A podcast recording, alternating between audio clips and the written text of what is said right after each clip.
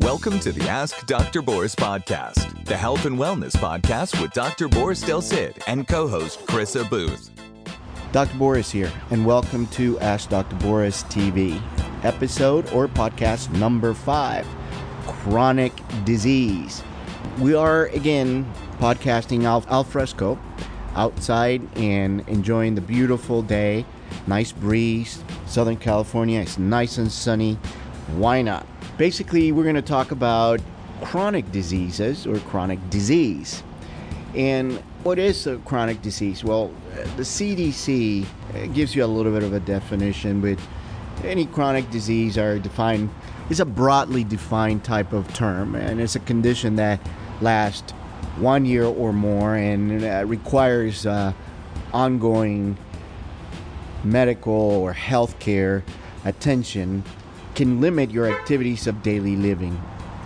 And or both. You require attention healthcare attention and limits your activities of daily living both at once at the same time. So among the diseases that we we know are most chronic that we we, we see every day arthritis cardiovascular disease you know people that that have problems with uh, high blood pressure and could eventually end up in heart attacks or strokes, breast cancer, one of the most common chronic diseases, and that is a you know chronic disease. It progresses over stages, and uh, you know upon diagnosing, you have to do undergo by types of, of, of, treatment, of course. Another chronic disease out there, you know, epilepsy, people with seizures that follows them throughout their lives. Those are, you know, neurological disorders that cause seizures and unusual sensations and behavior. So, treatment for that has to be ongoing. In the malignancies or colon cancer type of uh, chronic disease is also another problem that takes a while to uh, diagnose and, and, and treat, and it's one of those chronic conditions that a lot of people suffer from. Chronic fatigue syndrome. Now, that's another one that can have can you can have for a long time, and usually seen after you've had um, mononucleosis, and you get uh, this um, syndrome that come from a viral infection, and it's, it's, it's it can be devastating. So so this disorder is characterized by extreme fatigue with no underlying medical condition apparently, but it's associated with uh, certain causes in you know, we're not going to go into the detail of it, but that's actually one of those that we know afflicts a lot of people. Then we get, you know, one of those that we call uh, chronic pain, that uh, complex regional pain syndrome. Now, that's like, you ever heard of carpal tunnel syndrome? Well, that's one of those complex regional pain syndromes because it's, as is described, it's a complex condition but it's regional in the area where the problem is. And if we depict that carpal tunnel syndrome, which is very common, um, that pain affects that area of your hand or your wrist, and it is, you know, a chronic type of condition, and it affects your limbs and be after injury. You have you, you'll have to have surgery and then rehabilitation from it. But we're not suggesting that you go back. You go straight to surgery. There's many many ways of treating this prior to surgery. So surgery is usually the last resort. So, chronic pain. Now, chronic pain, a lot of us are in chronic pain. Symptoms, you know, can include uh, persistent pain. Part of this is what I, I treat it or treat. Pain in your back, joints, uh, your your shoulders, your your neck, and the result of those will give you anxiety. Can give you anxiety from that. You become fatigued because it's exhausting you're, you're, you're, depleted of energy. You can sometimes can't sleep and all that. So there are ways of treating that and actually the main thing is to recognize the problem in order to help it. Chronic conditions or diseases are are are so large in, in, in definition and inclusion the main thing is if it's long standing if it's if it's long time that you have it doesn't really go away and even with your treatment, it's not necessarily quote unquote cured or resolved. Anything lasting more than three months in general or more for a year. That is, a, uh, it's, it's known as a chronic condition as part of the definition of the U.S. National Center of Health Statistics. We have um, quite a bit of experience on that, treating those. For instance, we said having problems with back pain and neck pain and uh, anything in the peripheral joints. For 33 years, I've been doing that. Let's see, let's talk about neck pain. A lot of people work now on a desk, okay? And or after work, they're still on a desk or using their, their, their phones or using their computers.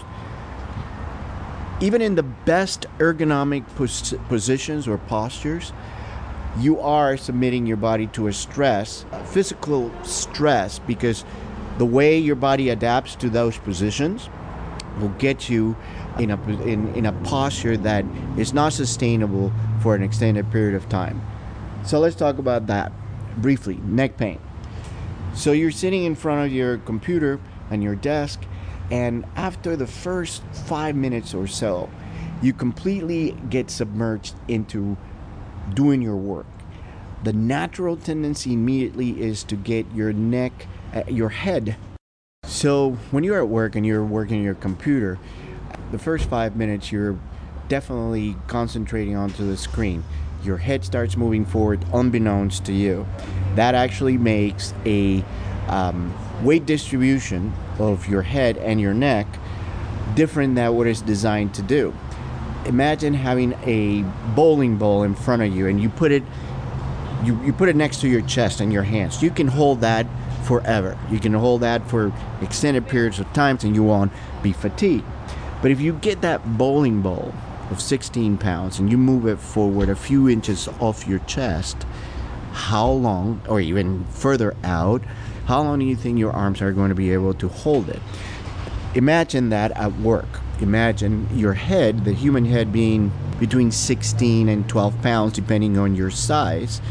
Um, having this eight hours, 10, 12, 14, 16 hours. Some of us work on computers at extended amounts of hours without us realizing that we are putting that much time in there on him. So the muscles in the front that are trying to stabilize your your head. Imagine the anterior muscles, the muscles in front of your neck, trying to hold that head stable.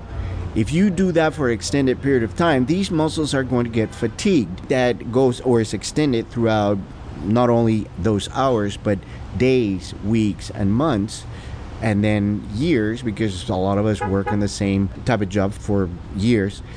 It's going to change the. It change. It changes the way your neck distributes weight, as I said, and it starts putting stress on some joints. That actually, over a period of time, develops what we what we call arthritic changes in the neck, pain in the neck some of the muscles in the back of the neck are going to be extended. The muscles in the front of your neck are going to be shortened. So, what do we want to do? All right, so here's let me give you an example from one of our patients, which I had literally hundreds, if not thousands, and 30 plus years of experience. They come in and they say, Hey, doc, my, I, I have neck pain and I get headaches and I get this and this and that. And then uh, outside of direct trauma, we call this repetitive trauma and it does not the trauma the word trauma does not necessarily mean you know that you have a hit. You you you fell somebody gave you a karate chop or you were involved in a car accident. A repetitive trauma will be like an extended type of exposure of movement or lack thereof that you do for a long time and changes the way your structure gives support to your neck to your head and the function changes and the adaptation of that then gives you certain changes in the musculoskeletal system and eventually becomes arthritis. Arthritis means, you know, a disease in the joints. So, bottom line is okay, hey, what do I have? Let's took x-rays, blah blah blah. Okay, yes, you do have a, an altered curvature of your neck. Your neck is not supposed to be straight. You're supposed to have a forward curvature, almost like a C curvature, the letter C because that way you distribute weight equally from the front and the back of the weight of your head on your neck. So What we did for that person is okay, we need to alter the behavior that is causing this. So, oh yeah, but I do have an, an ergonomically designed station. I go, yes, but when you stay when you're sitting, five minutes later your head's moving forward. Here's what we're gonna do. We're gonna have you get either a stand-up desk or you can have against the wall you can put like a piece of wood uh, you know anything that you can put your com- your computer in there and you're standing. That way you're not really the tendency is not going to be to approach the screen. That is going to change the behavior that's causing the problem. Then we're going to do things in order to minimize or mitigate that pain if not completely take get rid of it. One of the things that you will get is inflammation irritation of the nerves on a consistent basis will will become will make those nerves that exit the spine become ir- irritated. That irritation uh, over extended extended period of time gives you inflammation, and then that becomes a vicious cycle because of that inflammation causes more irritation. Then the neck muscles that are tight and the ones that are loose, that relationship needs to be reversed. So we're going to give you some exercises, and there's specific exercises that you could have depending on the need. So I can't give you generic exercises. There's plenty of that exercises online. You can check them out. Again, consult with your healthcare provider once you see some of those because they're not indi- indicated for every single condition. So that being said, exercises in order to stretch and or strengthen some of these these muscles that are either weak or too tight. The other thing is we spend a lot of time sleeping and how we sleep, how you position your head. And I'm not I'm not telling you need to go spend hundreds of dollars on a pillow because those you know $20 pillow versus a $200 pillow your neck does not know the difference. We need to assess what it is that you need. You need more support less support. Do you need on your you sleep on your side you sleep on your back?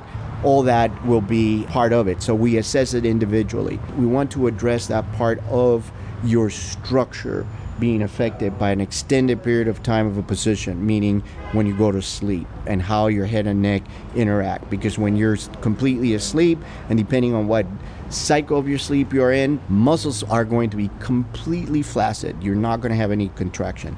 Then we want to bring the structure back to the closest thing to normal, that C like posture or position of your neck which is called a cervical lordosis. Cervical means neck, lordosis is the name of that curvature, forward curvature of the neck. That is done by specific adjustments that we did in our um, office. Um, and then we want to give you some type of supplementation. That supplementation will give help with that inflammation, irritation, natural, obviously, supplementation that, that we can recommend. And there's a whole bunch of those out there. Eventually, we're going to provide a link to recommended anti inflammatories that are natural, but you can have those from the foods you eat and some other phytonutrients, which are non essential nutrients that provide that anti inflammatory effect. Then altering the lifestyle. Let's say you, you know, you're a jiu-jitsu practitioner. You you like to do that. Well there's direct trauma that can be attained by that. If you are a musician and you prefer uh, metallic rock and you do the headbanging thing. I don't know. Other other things outside your daily work and sleeping pattern can influence that. We also need to modify them. And the word, the operative word here is modification, modifying it.